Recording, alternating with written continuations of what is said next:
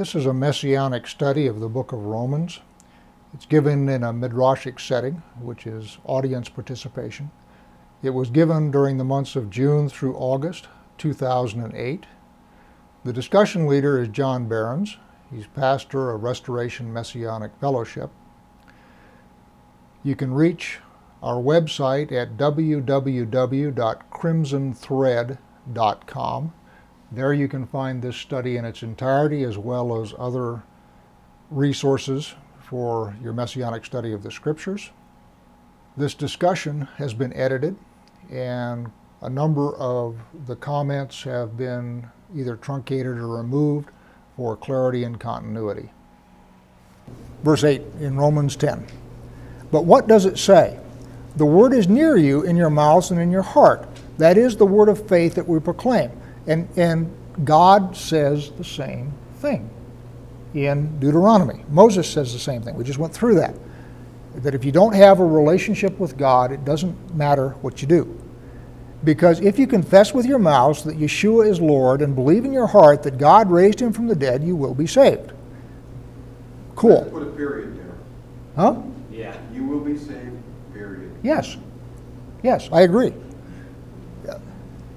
He's going to go. He's going to go on, however, and elucidate another method of salvation in a few in a few verses here.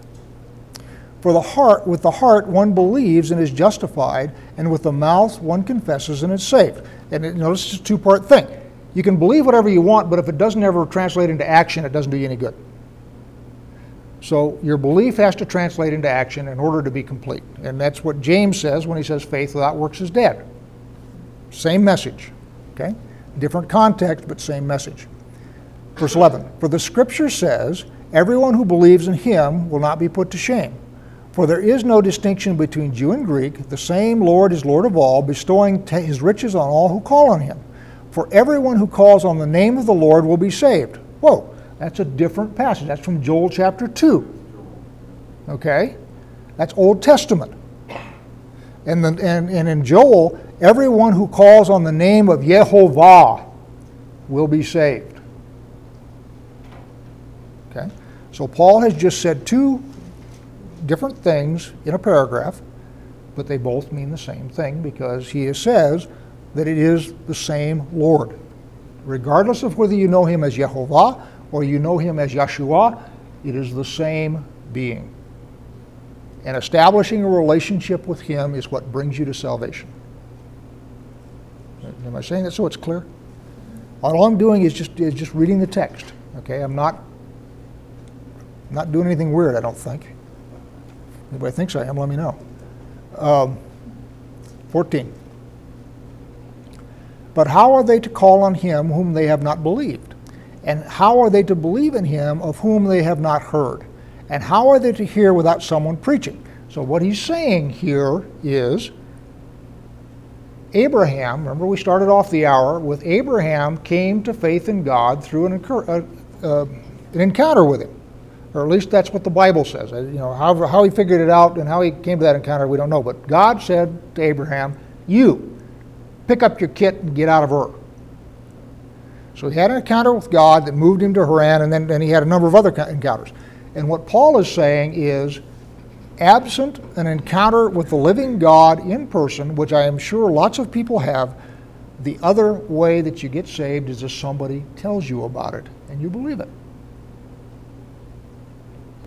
So all those Gentiles who are coming out of paganism and into whatever they're coming into at that point, whether you call it Christianity or uh, Messianic Judaism, all those people heard the word. That's why God planted synagogues all over the Middle East. And you have synagogues all over the Mediterranean. That's what the dispersion did. And so you had Jews all over the place expositing the word of God and Gentiles heard it and believed. And in their belief, they came to God and became what we know as Christians. They did not all, however, become Jews, as in ethnic Judah Jews. Verse 15 And how are they to preach unless they are sent? As it is written, How beautiful are the feet of those who preach the good news. But they have not all obeyed the, all, all obeyed the gospel. For Isaiah says, Lord, who has believed what he has heard from us? So faith comes from hearing, and hearing through the word of Messiah. But I ask, have they not heard? Who's they? Have they not heard? Who is they? Walk like an Egyptian. Who, who are they? No, Jews. Jews. Have they not heard? And the reason I say that is because what we're now going to do is go into Isaiah, and what he's going to demonstrate from Isaiah is that Israel did, in fact, hear the gospel, and they didn't do it. They did not obey the gospel.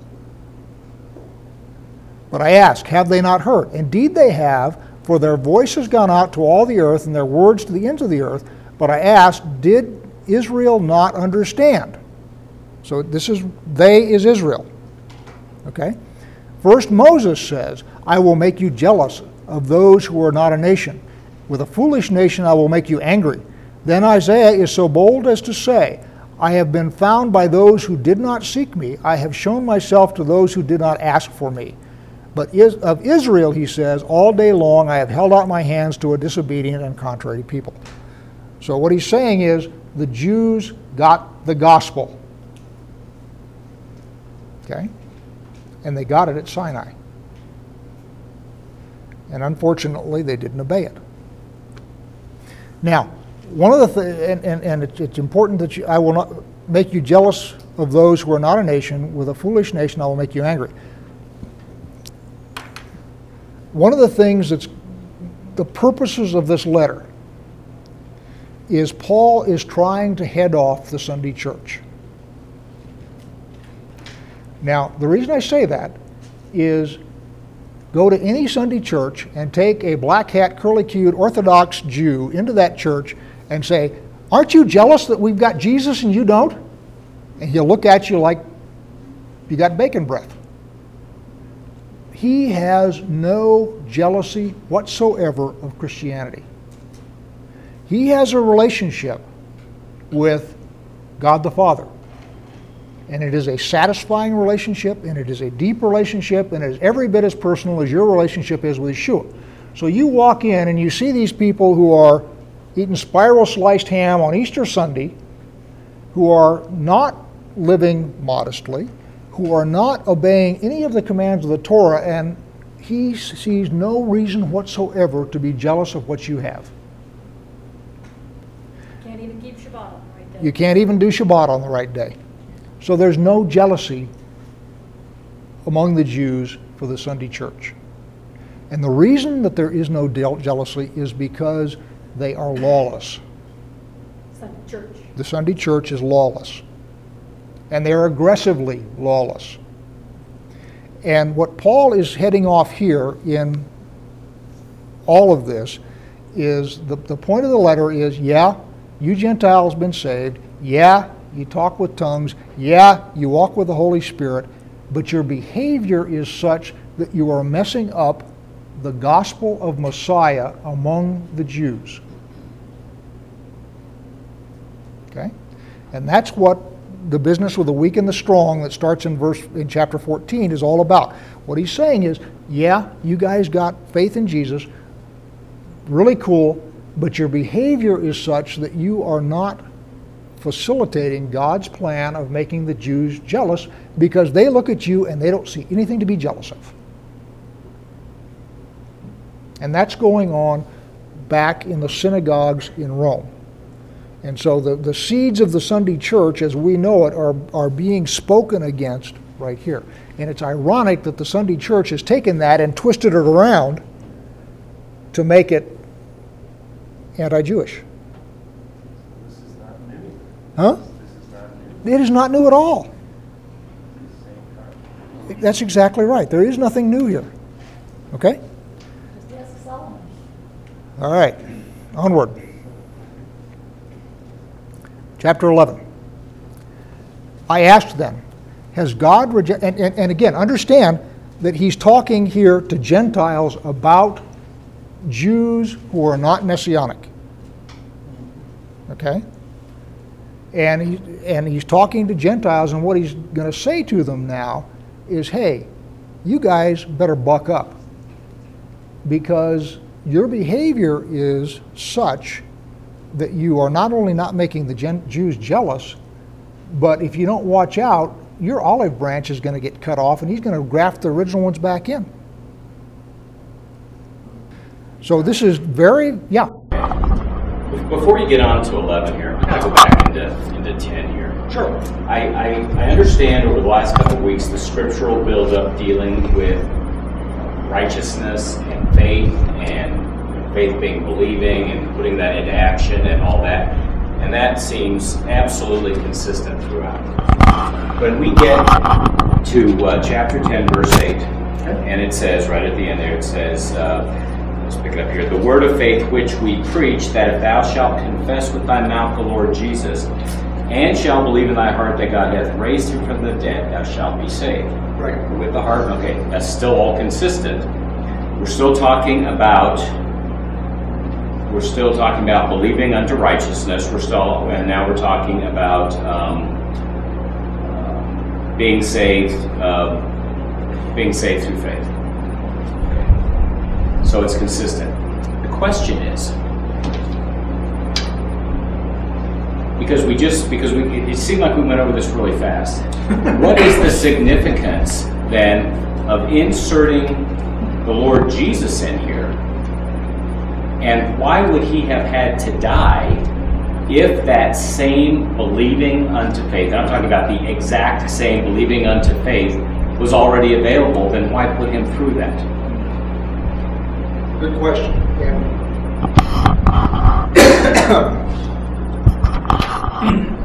And was he, is- was he insane for going through it if he didn't have to? He did have to. And I understand. Yeah, the- yeah, he, he absolutely did have to. Do you want to make a comment, Brian?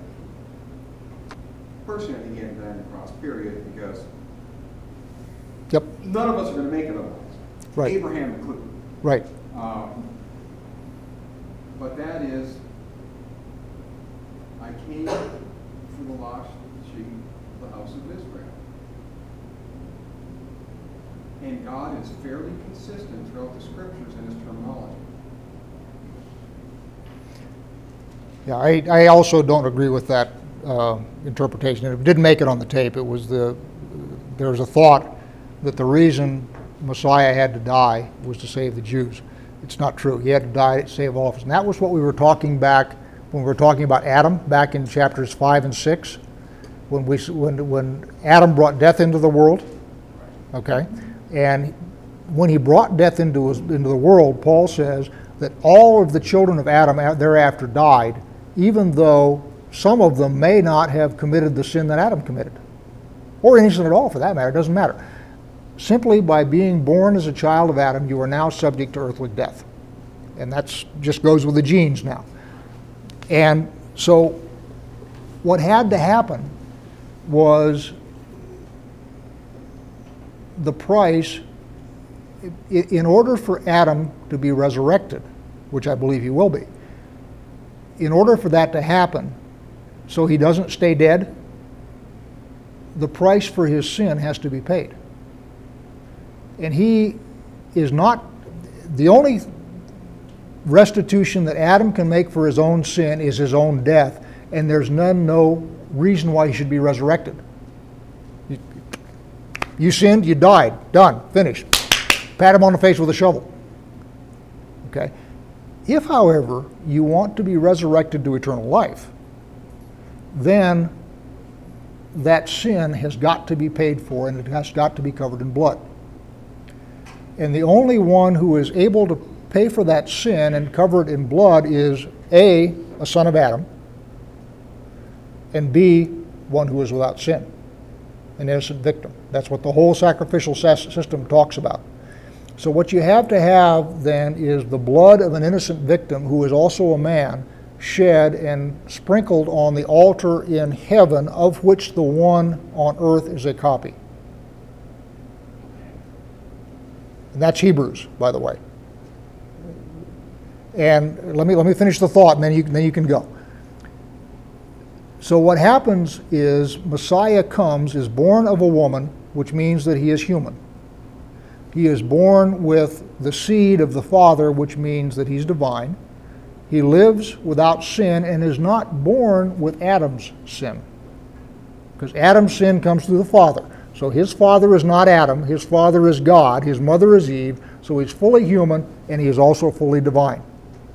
He's also innocent.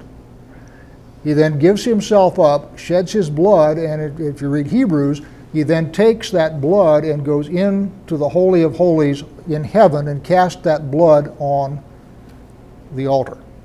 So would it then, would it then be your, your, your premise then that what Christ accomplished by paying the price for all mankind, basically being born of the corruptible seed of Adam, okay? All mankind was, not Christ. Right, right. He, he paid the price for, for that because he's the only one that could because he was born of incorruptible seed. That that that that what he accomplished then for everyone is resurrection, even though it would still be possible to be saved. See, here, here's here's here's what I'm missing here. We're, we're seeing that that righteousness, I mean, in all this buildup, and I, I think you did a great job coming all the way from the Old Testament with that. All this righteousness, people are saved by faith. Okay? People are saved by faith. They're saved by faith, they're saved by faith. And now Christ comes along and he dies, and God raised him from the dead. Uh, it says, if we believe on that, then thou shalt be saved. For with the heart man believes unto righteousness, and with mouth confession is made unto salvation. What additional thing did his death then accomplish? If they were already able to be saved by No, they were not. Thank you. Okay, I understand your question now. The, the question is if faith is sufficient to save you, why then does it also take the atoning blood of Yeshua? That's the question. The reason that faith can save you is because the debt has been paid. If the debt has not been paid, your faith cannot save you. So God, in His foreknowledge, knowing that the debt would be paid, made um, salvation through faith available even before the act of Christ. Yes. Can I quickly say another thing? That, that, that took place, Christ's death and atonement took place at a moment in time. Human beings live in time. God does not. Christ's salvation is therefore available to all things in the past and to all things in the future because it exists outside of time. In other words, at the time of Abraham, yes, it physically hadn't happened yet, but because God is outside of time and Christ's sacrifice is, if you, if you will, outside of time, it, or, it already existed. This is a hard one to wrap your, to wrap, it's a hard one for me to wrap my head around. Yeah, Well, yeah. But this is the only way that I can see how that works, is when that work was done, it was done, but it was done for, for all time, because that, he's, he's divine. He can exist outside of time. We can't even conceive of. Yeah, let, let, me, let me explain it another way to you, uh, Steve. If Christ's sacrifice is not outside of time, it doesn't do you any good. Think about it a minute. Let's say that you're an Old Testament Israelite and you've done a sin. So you tuck your sheep under your arm and you truck up to the, to the sacrifice and you sacrifice this thing for the sin that you have done. Now, would it be acceptable for you to say, hmm, I got some heavy sinning I'm going to do next week, but my daytimer is free today, so I'm going to go up ahead and, and do my sacrifice now, and we'll do the sacrifice, and then I can do my sinning next week, and it's all covered. Would that be acceptable? Of course not. All of the sins that you have committed are ex post facto the death of Christ. So, really, the only people that Christ's death can cover are the people before his sacrifice. In other words, he covers David, he covers Adam, he covers Solomon, he covers all those people because their sins are in the past. Their sins are known. So then the blood of Christ covers those sins because they're known. But you haven't sinned yet. How does it work for you? The only way it works is if it's done outside of time. You're, you're, you're thinking in a very way. Thank you. Yeah, let's go ahead and, and close here, and we'll pick up 11 next time. Any other questions? We've got a couple minutes.